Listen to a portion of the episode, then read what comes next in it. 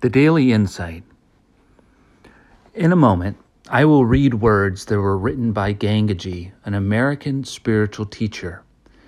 And while I read them, you will breathe slowly and steadily, and you will absorb the meaning of each word into your mind. So, today's daily action go ahead and close your eyes when you are ready. And as I read the words, take 10 deep breaths and let the words settle into your subconscious. So here you go. Be still and know yourself as the truth you have been searching for. Be still and let the inherent joy of that truth capture your drama and destroy it in the bliss of consummation.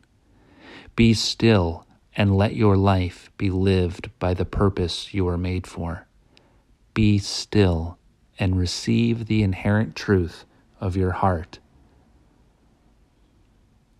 Let these words speak to your inner wisdom, to your intuition, and to your open heart.